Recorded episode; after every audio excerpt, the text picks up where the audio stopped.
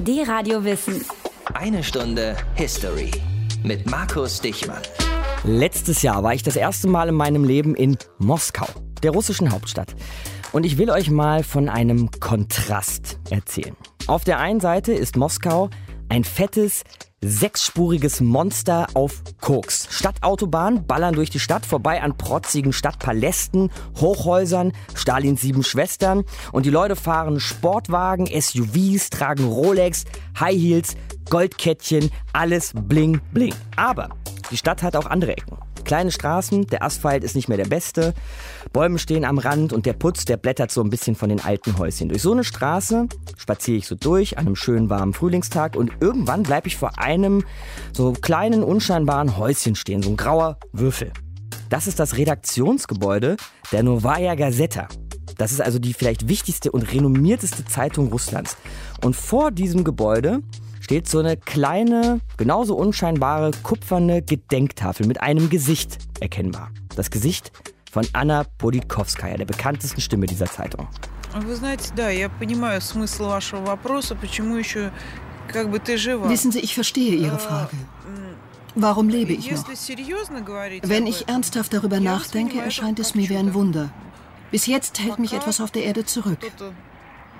Das ist wirklich ein Wunder. Mit allen Wassern gewaschen die Frau. Selbst ihr eigener Tod hat sie nicht überrascht, um mal im Zynismus der Politkowskaja zu bleiben. Vor fast exakt zehn Jahren lauert ihr ihr Mörder auf, in ihrem eigenen Haus, im Fahrstuhl, 4 Uhr nachmittags. Vier Schüsse in die Brust, einer in den Kopf. Die Ermordung Politkowskajas. Und was sie uns über Russland und über diese Frau erzählen kann, das ist unser Thema heute. Eine Stunde History. Die Radio Wissen. Eine Stunde History. Vier Kugeln in die Brust, eine in den Kopf. Eine Hinrichtung im eigenen Zuhause. So ist Anna Politkovskaya von uns gegangen. Die Journalistin und kritische Stimme Russlands ist 2006 erschossen worden. Und Matthias, jetzt erinnern wir uns nochmal zusammen an dieses Jahr. Dr. Matthias von Hellfeld. Der Mann, der beinahe das Bernsteinzimmer gefunden hat. Wenn du damals mal kurz Pause beim Buddeln gemacht hast, Matthias, den Kopf aus dem Schacht gehoben hast, was war das für ein Jahr 2006, speziell für Russland? Naja, Präsident war Wladimir Putin schon seit 2000 und er kämpfte so ein bisschen mit den Hinterlassenschaften seines Vorgängers, das war Boris Jelzin. Mhm. Der hatte sich schon mit diversen Unabhängigkeitsbewegungen im Land herumzuschlagen, zum Beispiel in Tschetschenien und er hatte das Land vor allem in der letzten Zeit seiner Amtszeit in ein relativ großes Chaos geführt, steigende Kriminalität, steigender Alkoholkonsum, so zwei Metaphern. Dann gab es im Jahr 2000 2000 einen dramatischen U-Boot-Unfall mit einem Atom-U-Boot, das äh, unter Wasser explodierte und nicht mehr zu retten war. Und das zeigte den schlechten Zustand der russischen Flotte. Und dieser Unfall und das Ende der für das äh, russische Selbstbewusstsein sehr wichtige Raumstation Mir versetzt ah, das Mir. Land in so mhm. eine Art Schock Zustand, den Boris Jelzin, der selbst so am Schluss jedenfalls dem Alkohol verfallen war, nicht mehr richtig viel entgegensetzen konnte. Jelzin und der Wodka. Jetzt muss man eigentlich sagen, zumindest wirtschaftlich erholte sich das Land doch dann unter Putin ganz gut. Ja, in den 90ern hast du gesagt, Matthias, da crasht, crash, crash die Wirtschaft in einem durch und nach 2000 wächst sie dann wieder teilweise um 10 Prozent. Ähm, Hilft das Putin zu verstehen? Naja, ich möchte jetzt nicht in die Rolle schlüpfen des Putin-Verstehers, aber wenn man Geschichte so betrachtet, dann macht es keinen Sinn, sie von heute aus zu sehen. Wir müssen versuchen, uns sozusagen in die Zeit damals zurückzuversetzen. Und die Russen haben am Beginn dieser Putin-Ära, die ja bis heute andauert, sich als Verlierer der Geschichte gefühlt. Ganz eindeutig. Der Kalte Krieg war von ihnen verloren. Die Sowjetunion, die ja vielen, vielen Menschen Sicherheit und auch ein sehr gutes Leben beschert hat, war auseinandergeflogen. Und man hatte das Gefühl, nicht nur diesen Status einer Supermacht verloren zu haben, sondern eben eigentlich ein Entwicklungsland geworden zu sein. Und Putin rückt das wieder gerade. Naja, also er hat versucht, am, von Beginn an das wieder gerade zu rücken. Dabei hat er erstmal sehr viel Glück gehabt, weil nämlich die Preise für Öl und Gas gestiegen sind und der Staat nach einer Steuerreform und Gelder, die in das Land dadurch zurückgeflossen sind, wieder einigermaßen gut finanziert war. Dann hat er eine Tragödie in der Stadt Beslan, da erinnert sich vielleicht der ein oder andere noch dran, in Nordossetien liegt das, da gab es mehr als 300 tote Geiseln.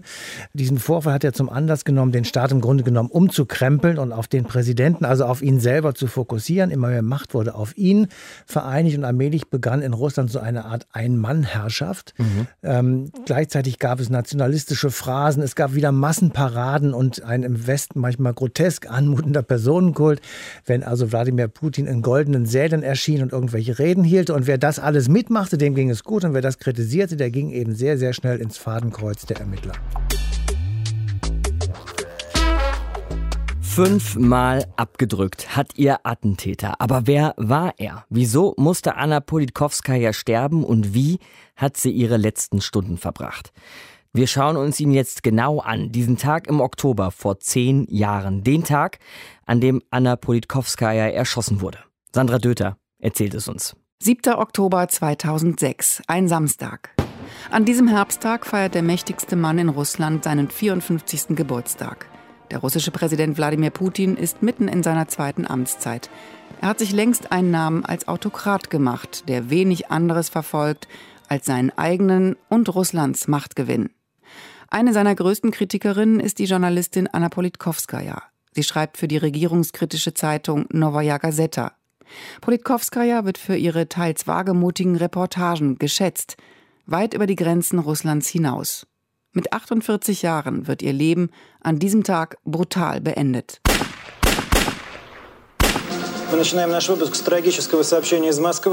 Wir beginnen mit einer tragischen Meldung aus Moskau. Vor zweieinhalb Stunden wurde Anna Politkovskaya in ihrem Hauseingang ermordet. Man fand eine Waffe und vier Patronenhülsen. Die Staatsanwaltschaft ermittelt wegen Totschlags. Anna Politkovskaya ist an diesem Tag in einem Einkaufszentrum unterwegs. Ihre Schwester Elena ist zu Besuch. Ihre Mutter liegt schwer krank im Krankenhaus. Die beiden wechseln sich jeden Tag mit dem Besuch ab.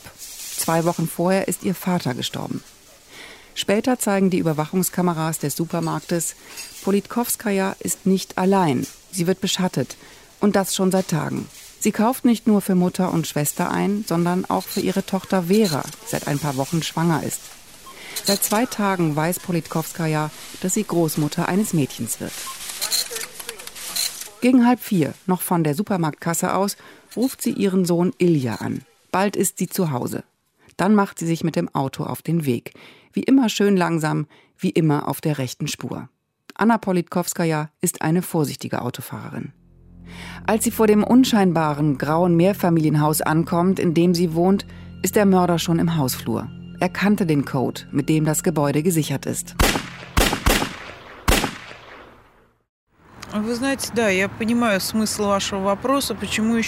Warum lebe ich noch? Wenn ich ernsthaft darüber nachdenke, erscheint es mir wie ein Wunder. Bis jetzt hält mich etwas auf der Erde zurück. Das ist wirklich ein Wunder, sagte Anna Politkovskaya in einem Interview ein paar Jahre zuvor. Natürlich war ihr bewusst, dass sie ständig in Gefahr war. Mit ihren Reportagen aus den Tschetschenienkriegen machte sie sich viele Feinde in Russland und Tschetschenien die meisten von ihnen mächtige Leute. 2004 war sie nur knapp dem Tod entkommen, als sie auf einem Flug in den Kaukasus vergiftet wurde. Noch so ein Anschlag und ich höre auf, sagte Anna Politkovskaya damals. Zwei Jahre später war sie weit davon entfernt aufzuhören. In der Woche ihrer Ermordung sollte ein Artikel von ihr über Folter in Tschetschenien veröffentlicht werden. Dazu kam es aber nicht mehr. Am Tag nach der Tat versammeln sich Hunderte, um gegen ihre Ermordung zu protestieren. Vor dem Haus in der Moskauer Waldstraße, in dem Anna Politkowskaja lebte, liegen Blumen. Vor ihrer Wohnungstür brennen ein paar Kerzen. Der Aufzug, in dem der leblose Körper der regierungskritischen Reporterin von einer Nachbarin gefunden wurde, ist notdürftig gewischt. Die Polizei war da. Sie fand eine weggeworfene Makarov-Pistole, gemeinhin das Markenzeichen selbstsicherer Killer. Ein Raub und ein Zufallsmord sind wohl ausgeschlossen. Dafür war die Politkowskaja zu berühmt. Ein Auftragsmord also. Wenig überraschend. Der Täter war gut vorbereitet und fühlte sich mehr als sicher. Denn er war nicht maskiert, wie einige Augenzeugen zunächst behaupteten, sondern trug nur eine Baseballkappe, wie auf der Überwachungskamera zu sehen ist. Obwohl es Bilder vom Mörder gibt und obwohl er vom russischen Geheimdienst gejagt wird, dauert es Jahre, bis vier Männer wegen der Tat verurteilt werden. Wer ihr Auftraggeber war, das ist bis heute nicht klar. Vermutungen gibt es viele. Putin? Der brutale tschetschenische Machthaber Kadyrov? Oder russische Exiloligarchen? Laut den Ermittlern führt die Spur nach Tschetschenien. Dass der Mord symbolträchtig an Putins Geburtstag geschah, befeuert die Spekulation natürlich zusätzlich. Der Präsident jedenfalls bewies in diesem Fall nicht mal pro forma Fingerspitzengefühl. Erst vier Tage nach dem Mord an Anna Politkovskaya meldete er sich zu Wort und ließ es sich nicht nehmen, die Bedeutung seiner ärgsten Kritikerin herunterzuspielen.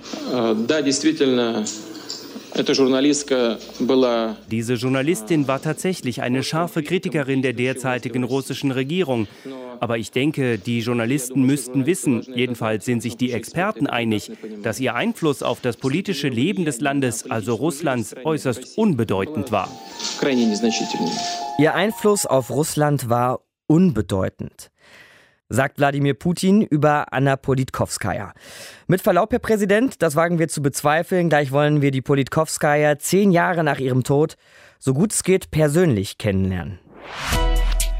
Die Radio Wissen. Eine Stunde History. 2006, vor zehn Jahren, ist sie ermordet worden. Die Frau, der wir heute eine Stunde History widmen, die Journalistin Anna Politkovskaya. Gerade haben wir von dieser verbrecherischen Nacht gehört, in der das passiert ist, waren auf den Spuren ihrer Mörder. Aber wir wollen, wenn möglich, diese Frau auch nochmal als Person etwas kennenlernen. Und zwar mit Norbert Schreiber, Journalist und Herausgeber des Buches Anna Politkovskaya, Chronik eines angekündigten Mordes. Hallo, Herr Schreiber. Hallo. Wer war Anna Politkovskaya? Ich habe sie kennengelernt in Leipzig bei der Buchmesse, als sie ihr Buch in Putins Russland vorgestellt hat. Und wenn man eine Stunde bei einem Interview zusammen ist, dann lernt man sich natürlich ein bisschen kennen, aber nicht sehr tiefgründig. Aber im Zuge der Recherchen für dieses Buches, im Nachklang dann zu der Ermordung, äh, konnte ich natürlich auch mit Kollegen sprechen und dann ergab sich ein Bild von einer Journalistin, die jetzt nicht mit ihrer Prominenz gespielt hat, äh, graues Haar, seriös, elegant gekleidet, ganz dezent und in der Arbeit hartnäckig, unbestechlich, realistisch. Utopien waren, glaube ich, nicht so ihre Sache. Sie war nachdrücklich ernsthaft engagiert, argumentierend, leidenschaftlich, sich irgendwie nicht schonend, mutig, pflichtbewusst, eine intellektuelle, intelligente Frau mit Charakter, journalistischem Ethos, konsequent und wahrheitsliebend. Ihr Mann hat über sie gesagt, äh, sie lebe irgendwie wie auf einem Vulkan. Und ich würde sagen, es ist wie mit dieser berühmten Kerze, die von beiden Seiten her brennt. Mhm. Sie brannte für ihre Themen sozusagen. brennt dafür aber doppelt so schnell brennt doppelt so schnell und frisst den Menschen auf. Und als wir dieses Gespräch geendet hatten, kam mir so eine Vision, ich glaube, das ist das erste und das letzte Mal, dass ich diese Frau gesehen habe. Das war so wie eine Art von Vorahnung und genau so war es. Die Frau hat ja eine Unmenge an Geschichten recherchiert. Ja, sie war im Krieg in Tschetschenien unterwegs, genauso wie sie Korruption in Russland, in ihrer Heimat recherchiert hat. Gibt es aus Ihrer Sicht eine Nummer, eine Recherche, die über allen anderen steht, die für Sie vielleicht auch über allen anderen im Gedächtnis bleibt? Ja, ich würde sagen, äh, sie hat äh, in eigentlich allen Reportagen irgendwie klargemacht, dass Russland nicht auf dem demokratischen Weg ist und äh, sozusagen die nationalistische Variante wählt. Und in allen Reportagen ist es so gewesen, dass sie der Wahrheit verpflichtet ist, dass sie Unrecht benennt, dass sie der Recherche verpflichtet ist, dass sie Mut beweist und aber auch keine falsche Heldin sein will. Sie will Unrecht aufdecken. Insofern würde ich gar nicht eine einzelne Reportage hervorheben. Allerdings waren eindrücklich äh, die Reportagen über den Tschetschenienkrieg und auch ihre Recherchen, wo sie sozusagen im Militär aufgedeckt hat, was dort an Korruption läuft. Wie war es denn in der Bevölkerung, jenseits der Journalisten, bei den Zeitungslesern oder auch ähm, einfach beim Publikum, bei den Russen in Moskau, St. Petersburg, überall? Hatte sie Einfluss auf diese Leute? Ich würde sagen, sie war eine Außenseiterin. Sie berichtete ja auch über Außenseiter. Und Putin selber hat ja gesagt, ihr politischer Einfluss im Lande selbst war nicht so groß sie sei eher in Menschenrechtskreisen und bei westlichen Massenmedien bekannt gewesen und da ist auch etwas dran, denn sie hatte ja Auftrittsverbot im russischen Fernsehen und die Auflage der Novaya Gazeta ist ja nicht sehr hoch und war auch immer wieder bedroht. Äh, Im Westen sind ihre Bücher jedoch bekannt und ihre Erfolge auch. Also im eigenen Volk, und das ist ja eben auch oft so, der Prophet gilt im eigenen Land meist wenig, äh, war sie also weniger bekannt. Zehn Jahre ist ihr Tod jetzt her und wie Sie sagen, Herr Schreiber, wir hier im Westen erinnern uns gut an diese Frau, an Anna Politkovskaya. Hat sich das Bild in Russland denn vielleicht aber da nochmal verändert in diesen letzten zehn Jahren oder ist sie bei der Außenseiterin möglicherweise sogar Nestbeschmutzerin geblieben? Also Bei vielen galt sie wirklich als Nestbeschmutzerin, ja sogar als Feindin des russischen Volkes. Ich denke, inzwischen ist sie da in der Bevölkerung doch vergessen und nur noch bei Menschenrechtsaktivisten und Journalistenkollegen in Erinnerung wach äh, geblieben. Sie war irgendwie schon ein bisschen ein Störenfried, der sich für Minderheiten eingesetzt hat und gegen die Macht anschrieb. Äh, Im Westen habe ich ja selbst versucht, durch eine Unterschriftenaktion bei Journalisten, Autoren, bei Publizisten, Schriftstellern und Politikern ihr posthum den Friedenspreis des deutschen Buchhandels zu verschaffen. Das ist dann gescheitert, äh, weil nur Lebende ausgezeichnet werden, aber die Entscheidung ging ganz knapp aus und immerhin bekam sie dann den Geschwister-Scholl-Preis, äh, auch auf Initiative von Fritz Bleitgen, dem ehemaligen WDR-Intendanten und Moskau-Korrespondenten. Der hatte also vorgeschlagen, dass sie einen Preis bekommen sollten. Und der inzwischen gestorbene ZDF-Kollege Dirk Sager, der hielt dann in München die Laudatio auf sie. Also will heißen, im Westen ist sie besser in Erinnerung geblieben als im Osten. Und vielleicht noch ein Zitat eines Journalistenkollegen, der über sie Folgendes äh, geschrieben hat oder gesagt hat bei ihrer Beerdigung. Sie war eine besondere Journalistin, die in ihrer Arbeit nicht nur eine Berufung sah, sie betrachtete ihren Beruf als Pflicht und sie wurde von anderen außerordentlichen hohen moralischen Werten geleitet. Sie war tatsächlich das Gewissen unseres Journalismus und deshalb habe ich bei ihrem Begräbnis auch gesagt, man hat unser Gewissen erschossen. Und der, der das sagte, war Jasen Jasurski, der äh, Chef der Fakultät für Journalismus an der Universität in Moskau. Also Anna Politkovskaya, eine umstrittene Person, aber eine fantastische Journalistin. Anna Politkovskaya, Chronik eines angekündigten Mordes, so heißt ein sehr empfehlenswertes Buch. Herausgegeben hat es der Mann, mit dem wir gerade gesprochen haben, Norbert Schreiber. Herr Schreiber, danke fürs Gespräch. Auch ich danke.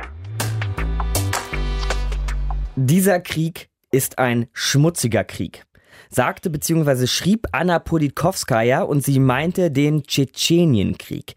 Tief im Kriegsgebiet hatte die Journalistin gebuddelt, berichtete in ihren Reportagen von der Front und zwar von Folter und von Massengräben und von Korruption im russischen Militär. Politkovskaya wurde vor zehn Jahren ermordet. Sie ist unser Thema heute in eine Stunde History. Was sie da berichtete, das gilt zum Teil nicht nur als ihr wichtigstes Stück Arbeit, wie wir gerade auch von Norbert Schreiber gehört haben, nee, mit diesen Reportagen geriet sie auch direkt in Konflikt mit dem Regime Putin. Weil A belastete sie viele seiner Weggefährten, aber B war dieser ganze Krieg ein Prestigeprojekt Putins, der dem Terror durch die tschetschenischen Rebellen ein Ende machen wollte. Matthias, was war damals los? Was war der Tschetschenienkrieg? Ja, den Konflikt mit Tschetschenien, also um die Unabhängigkeit Tschetscheniens, den gibt es eigentlich schon seit dem Herbst 1994. Damals gab es einen pro-russischen Putschversuch, der wurde natürlich von Moskau unterstützt. Er scheiterte aber und zwar in einem ganz furchtbaren Desaster. 70 russische Soldaten wurden beispielsweise gefangen genommen und zur Schau gestellt. Dann gab es ein Ultimatum von Boris Jelzin. Als das verstrichen war, begann der sogenannte erste regelrechte Tschetschenienkrieg, der 1996 eben endete. Damals konnten im August tschetschenische Truppen die Hauptstadt Grosny zurückerobern. Das Land wurde eine Geisterstadt, war vollkommen zerstört. Mhm. Damit war der Krieg beendet, aber nicht nur das. Tschetschenien erlebte eine zunehmende Islamisierung, zeitweise galt sogar die Scharia. Und 1999 überfiel Tschetschenien das Nachbarland Dagestan und damit wurde der zweite Tschetschenienkrieg ausgelöst. Und da, 1999, da war Wladimir Putin schon als Ministerpräsident Russlands an der Macht und er ließ sofort russische Truppen einmarschieren regelrecht und das Land wieder als autonome Republik in Russland eingliedern. So, und damit beginnt was, was Putin danach immer weiter versucht hat, ne? sich so als Chief of Security, als Sicherheitsgarant so zu profilieren. Ja, ja, er hat sich profiliert als ein Mann der Tat zunächst einmal, aber dieser Mann der Tat, der konnte auch über Leichen gehen. Ein Beispiel. Im Oktober 2002 gab es eine Geiselnahme im Dubrovka-Theater in Moskau. Der eine oder andere erinnert sich vielleicht daran, da wurden 700 Menschen als Geiseln genommen und es wurde verlangt, dass das russische Militär auf der Stelle aus Tschetschenien sich zurückziehen solle. Das hat Putin natürlich abgelehnt und hat äh, den Befehl erteilt, dieses Theater zu stürmen unter Einsatz von Betäubungsgas und scharfer Munition. Und am Ende der Befragungsaktion waren schrecklicherweise 129 Geiseln tot und 41 Terroristen. Aber der Terror ging trotzdem weiter. Also im Dezember 2002, nur noch ein Beispiel jetzt, ein Bombenanschlag auf ein Regierungsgebäude in Grosny, bei dem 70 Menschen getötet wurden. Das ging immer so weiter mhm. und Putin antwortete auf diese und viele andere Ereignisse eben mit einer gnadenlosen Härte und mit ziemlich viel militärischer Aktion. So, und jetzt haben wir es schon erwähnt. Anna Politkovskaya, die ja heute unser Thema ist, die hat rund um diesen Tschetschenienkrieg und alles, was damit zu tun hat, halt eine Menge recherchiert, so viel Dreck ausgebuddelt. Aber was ist dran? Also stimmt das alles, was sie da recherchiert hat? Also es gab Menschenrechtsverletzungen, sagen wir ganz allgemein, zuhauf und, das ist wichtig, strukturell. Also es war Teil des Kampfes gegen die Unabhängigkeit Tschetscheniens. Russische Einheiten, pro-russische Rebellen haben offenbar vieltausendfach Menschen verschleppt, gefoltert, vergewaltigt, umgebracht. Insgesamt gibt es Zahlen zwischen 50 und 80.000 tote Zivilisten und Soldaten, die dieser Krieg hervorgebracht hat. Verantwortlich dafür sind auf der einen Seite natürlich die russischen Einheiten, wir haben es gerade gesagt, aber andererseits, das muss man fairerweise auch dazu sagen, gibt es natürlich auch paramilitärische tschetschenische Einheiten, die sich nicht sehr viel besser äh, verhalten haben. Und so gab es sozusagen die Tat der einen Seite immer die in Anführungsstrichen gesagt Begründung für die Tat der anderen Seite. So sind also Politkovskaya und Putin aneinander geraten. Was aber dieses Russland unter Putin ausmacht und warum der Mann und Politkovskaya so aneinander gerieten, das wollen wir gleich noch genauer auseinandernehmen. D-Radio Wissen. Eine Stunde History. Da konnten sich zwei auf den Tod nicht ausstehen. Auf der einen Seite Anna Politkovskaya, russische Journalistin, vor zehn Jahren ermordet. Ihre größte und wichtigste Arbeit waren wohl ihre Recherchen zum Tschetschenienkrieg. Über den haben wir ja gerade hier mehr erfahren in einer Stunde History. Und das Material, das sie gesammelt hat, Beweise für Kriegsverbrechen, aber auch für Korruption innerhalb des russischen Militärs, das hat sie auf Kriegsfuß gebracht mit keinem anderen als Wladimir Putin. Der russische Präsident hat nämlich einen Großteil seines heutigen Standings diesem Krieg zu verdanken, indem er sich als harter Law-and-Order-Verfechter profiliert hat. Über Putin und sein Verhältnis zu Kritik. Darüber wollen wir jetzt reden mit Journalist Markus Wehner. Er hat ein Buch geschrieben mit dem Titel Putins kalter Krieg. Ich grüße Sie, Herr Wehner. Ja, schönen guten Tag. Wir haben vorhin gehört, Herr Wehner, dass Putin der Politkovskaya keine Träne nachgeweint hat. Er hat ihr sogar in Abrede gestellt, dass sie jemals irgendetwas für Russland geleistet hätte. Wie betrachtet Putin eigentlich Journalisten, beziehungsweise jetzt speziell solche wie Anna Politkovskaya? Putin äh, ist eben auch ein Produkt der Sowjetzeit und des Geheimdienstes KGB. Und die KGB-Leute teilen die Welt ein in Schwarz und Weiß, in Freund und Feind. Und er und seine Leute wollen die ganze Kontrolle und die ganze Macht. Und Kritik stört natürlich dabei. Besonders wenn es eine fundamentale Kritik ist, die Anna Politkovskaya auch geäußert hat. Kritik liegt immer der Zweifel zugrunde. Der Zweifel daran, dass derjenige, der das Sagen hat, auch Recht hat. Und das ist ja schon der Keim, aus dem dann Opposition erwächst. Das mögen autoritäre Herrscher nicht. Heißt das auch, äh, Journalisten werden in Russland denunziert? Journalisten äh, werden in Russland nicht unbedingt denunziert, aber sie leben gefährlich. Äh, sie leben besonders gefährlich, wenn sie äh, sich in Dinge einmischen, die den Herrschenden nicht passen. Tatsächlich sind viele Journalisten, aber auch Oppositionelle, auch Menschenrechtler ermordet worden. Ich denke an Frau Estemirova 2009, eine Menschenrechtlerin, die viel über die äh, Menschenrechtsverletzungen in Tschetschenien gearbeitet hat. Aber äh, es gibt viele andere Beispiele. Es geht dabei um Einschüchterung. Man soll sich zweimal überlegen, was man macht und was man schreibt. Es geht aber auch um Rache.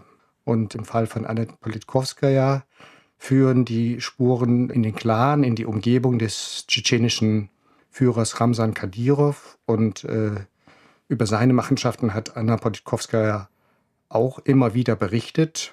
Und er scheint da eben sehr skrupellos vorzugehen. Wer sind denn die Hintermänner dieser Tat gewesen aus Ihrer Sicht? Jetzt haben Sie den Kadyrov schon erwähnt. Ähm, wahrscheinlich war es aber natürlich nicht er selbst und auch nicht Putin selbst, die zur Waffe gegriffen haben, auch wenn es Schwierigkeiten mit einzelnen Journalisten gibt. Also wer steckt ja. hinter der Tat? Also nach jahrelangen Ermittlungen, bei denen auch mehrere Prozesse geplatzt sind, wurden tatsächlich 2014 fünf Personen verurteilt, davon zwei zur lebenslänglicher Haft und unter ihnen auch der mutmaßliche Todesschütze. Diese Leute stammten aus Tschetschenien zum größten Teil und zum Teil aus äh, Einheiten des Innenministeriums. Die Hintermänner und die Auftraggeber aber bleiben unbekannt. Und das ist etwas, was wir leider immer wieder bei den politischen Morden in Russland erleben. Es werden dann irgendwann Leute verurteilt, aber die Auftraggeber werden nicht bekannt. Der englische Independent hat mal geschrieben, Putin wäre zumindest mitverantwortlich für ein Klima in Russland, in dem solche Attentate überhaupt denkbar werden und dann eben letzten Endes auch machbar werden. Würden Sie das unterschreiben? Das würde ich so unterschreiben. Wir können nicht beweisen, dass Putin so etwas in Auftrag gegeben hat oder genickt hat. Aber es ist eine Atmosphäre im Land entstanden, in der Oppositionelle von nationalistischen Kreisen als Feinde des Volkes bezeichnet werden, in denen sie auch körperlich angegriffen, attackiert werden. Und wir haben im letzten Jahr die Ermordung von Boris Nemtsov erlebt.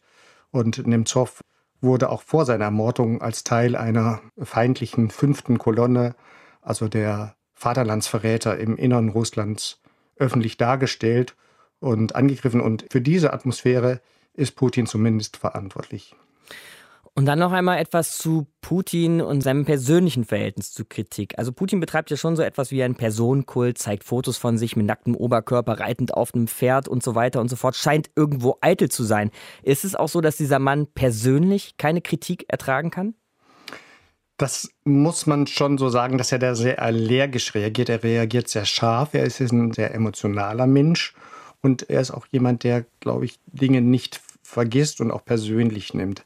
Aber wir sollten natürlich dabei nicht stehen bleiben, sondern wir haben heute eine Situation, in der sich Putin im Krieg mit dem Westen sieht. Und er fürchtet, dass die Amerikaner, der Westen, eben seine Herrschaft in Russland ein Ende bereiten wollen, dass sie eine farbige Revolution wie in der Ukraine in Russland anzetteln wollen, ihn seiner Macht berauben wollen und in einer Gesellschaft, in der Kritik möglich wäre, in der eine Opposition auch wirklich etwas zu sagen hätte, das würde er schon als Gefahr für sich ansehen. Sagt Markus Wehner, Journalist und Autor des Buches Putins Kalter Krieg. Wir sprachen über das heutige Russland und über die Ermordung Anna Politkovskajas. Danke Ihnen, Herr Wehner. Danke auch. Wer immer die Hintermänner des Mordes an Anna Politkovskaya sind. Wladimir Putin kann sich nicht der Verantwortung für ein politisches Klima entziehen, in dem Gesetze so skrupellos gebrochen werden und Auftragsmorde keine Seltenheit sind. Das schrieb der Independent 2006, die englische Zeitung, und zwar über den Mord der erwähnten Anna Politkovskaya. Der Mord an dieser Top-Journalistin, Einzelgängerin, Nestbeschmutzerin, Heldin, auch Exzentrikerin, je nachdem, wie man so fragt, ist heute unser Thema hier in der einen Stunde History, die Radio Wissen hier. Und dieses Wörtchen Klima, das da gerade im Zitat erwähnt wurde oder verwendet wurde, über das wollen wir uns jetzt mal mit unserer Korrespondentin vor Ort unterhalten in Moskau, nämlich für uns Gesine Dornblüt. Hi Gesine. Hallöchen. Was ist das denn für ein Klima in Russland? Fühlst du dich, fangen wir damit mal an, als ausländische Journalistin wohl in Russland? Ich fühle mich jedenfalls nicht bedroht, das muss ich ganz äh, deutlich sagen. Und ich glaube, dass generell ausländische Journalisten, Korrespondenten in Russland sicher sind. Es gibt ein anderes Problem, das zunimmt. Und zwar ist es das, dass ich immer schwieriger an Informationen komme, vor allen Dingen auch an offizielle Informationen. Das habe ich jetzt mehrfach erlebt bei verschiedenen Reisen, gerade auch in die Provinzen. Mhm. Ähm, wenn ich Interviews anfrage mit offiziellen Vertretern, dann kommt immer erst, ähm, ja, ja, auf jeden Fall, über überhaupt kein Problem. Und dann kommt kurz vorher, also sogar dann äh, fünf Minuten vorher, eine Absage mit den unterschiedlichsten, abstrusesten Begründungen, sodass ich glaube, da steckt wirklich System dahinter. Und eins möchte ich noch sagen, also ein bisschen stärker betrifft das die Kollegen von der ARD. Die sind tatsächlich, habe ich den Eindruck, ähm, werden öfter angesprochen jetzt auf die Doping-Geschichte. Da heißt es dann so, ach, Sie sind doch diejenigen, die uns Olympia vermasselt haben. Mhm. Und da hatten Fernsehkollegen äh, tatsächlich kürzlich eine unangenehme Begegnung in Südrussland. Da sind tatsächlich Leute gekommen und haben gesagt, man sollte euch, ich weiß nicht mehr, erschießen oder aufhängen. Wow. Das heißt, dir wird das Leben schwer gemacht. Die ARD-Kollegen werden offensichtlich auch bedroht. Aber dann sprechen wir jetzt mal über die russischen Journalisten. Kommt es da, wie im Fall Politkowskaja, eigentlich noch dazu, dass auch tatsächlich Journalisten umgebracht werden? Also Morde sind ja nur das äußerste Mittel. Da gibt es eine Statistik und die führt Russland leider ziemlich mit an. Die führt auf Journalistenmorde, unaufgeklärte Journalistenmorde zwischen 1992 und 2016. Da ist Russland mit 31 auf Platz 6. Anführen tut diese Statistik der Irak, dann Philippinen, Algerien. Also beste ähm, Gesellschaft. Ja, genau. Aber ähm, es ist auch so, dass eben vor allen Dingen Drohungen und Gewalt gegen russische Journalisten nach wie vor häufig sind. Gerade äh, jetzt im August wurde eine Journalistin von der kremlkritischen Novaya Gazeta mit Fäkalien überschüttet auf offener Straße. Da wurde in Rostov-on-Don in Südrussland ein Journalist der Agentur Rosbald von Polizisten verprügelt. Es wurden Journalisten gehindert an der Teilnahme von offiziellen Treffen, wurden gehindert daran, Aufnahmen zu machen und dergleichen mehr. Also man hört immer wieder diese Nachrichten. In so einem Klima, wo Journalisten dann tatsächlich mit Fäkalien beworfen werden, ja, oder verprügelt und dergleichen, kann es da noch einen kritischen Journalismus geben? Gibt es den noch, Gesine, in Russland? Das gibt den noch, aber er wird äh, immer, immer weniger. Und das liegt aber nicht nur an dieser Stimmung, dass ähm, tatsächlich Hatz auf Journalisten gemacht wird, insbesondere übrigens auch in Tschetschenien. Also da gab es dieses Jahr richtige Hetzkampagnen gegen Journalisten. Aber ein Faktor sind auch einfach die Gesetze, die verabschiedet wurden in Russland, die freie Presse erheblich einschränken. Und das kann einfach schlimme juristische Folgen haben für einige Zeitungen, wenn die veröffentlichen, was sie recherchiert haben. Und das äh, schränkt einfach die Informationsfreiheit erheblich ein. Man muss sich gut überlegen, was man publiziert. Also zum Beispiel reden wir da von Haftstrafen. Wir reden von Haftstrafen, von Geldstrafen. Es können Redaktionen komplett geschlossen werden. Zum Beispiel, wenn sie die Krim als nicht russisch bezeichnen. Sowas zum Beispiel fällt unter Extremismus. Im Übrigen betrifft das auch nicht nur Zeitungen. Also es spielt ja eine immer, immer größere Rolle äh, weltweit, aber auch in Russland das Internet, Online-Publikationen, einzelne Blogger, äh, wo die Grenze zum Journalismus eigentlich fließend ist. Aber auch die laufen Gefahr, verfolgt zu werden juristisch, wenn sie Sachen posten. Und so einen Fall habe ich ja auch mal recherchiert und darüber berichtet. Das ist der Fall eines Bloggers in der Stadt Twer, die liegt ungefähr zwei Stunden nördlich von Moskau und der hat ähm, etwas gepostet, weitergeleitet, einfach nur, ja, Tenor, die Krim ist ukrainisch, wir sollten die Krim zurückgeben äh, und der sitzt mittlerweile im Gefängnis. Aber so ein paar, sagen wir mal, unverbesserliche oder unbelehrbare, sollte man ja viel besser sagen, gibt es noch? Also gibt es noch so ein paar mh, hm, kritische Journalisten, so ein paar richtige Rechercheure? Ja, die gibt es. Es gibt ja auch russische Journalisten, die an diesem Rechercheverbund, dem internationalen, mitarbeiten, der die Panama Papers aufgedeckt hat. Das sind vor allen Dingen Journalisten von der Novaya Gazeta, von der Zeitung RBK. Und dann gibt es russische Journalisten auch, die vom Ausland aus publizieren. Da ist insbesondere das Portal Medusa zu erwähnen. Das sind ähm, russische Journalisten, die früher bei dem russischen Portal Lentaru gearbeitet haben. Da gab es Eingriffe in die redaktionelle Linie. Daraufhin haben da viele Leute gekündigt und sind in die EU eben nach Riga gegangen, um von dort aus publizieren zu können. Gesine Dornblüt, unsere Korrespondentin in Moskau über die Lage des Journalismus in Russland. Gesine, ich danke dir und schöne Grüße nach Moskau. D-Radio Wissen. Eine Stunde History. Sie war eckig, exzentrisch und kompliziert, aber auch rechtschaffen, unbeirrbar und eine der letzten ihrer Art. Die kritische, investigative russische Reporterin Anna Politkovskaya. Vor zehn Jahren wurde sie erschossen. Und Matthias, wir haben uns heute ihr Leben angeschaut, aber auch, wie sich Russland in diesen letzten zehn Jahren so entwickelt hat. Dr. Matthias von Hellfeld. Der Mann, der beinahe das Bernsteinzimmer gefunden hat. Das ist also ein Land, Matthias, in dem eine Journalistin zu Hause ermordet wurde wo später ein oppositioneller Politiker auf offener Straße erschossen wird, wo Mädchen in den Knast gesteckt werden, weil sie in der Kirche Musik spielen. Und ich meine, es gibt noch zig andere Dinge. Man muss nur an die Ukraine denken, die man hier nennen könnte.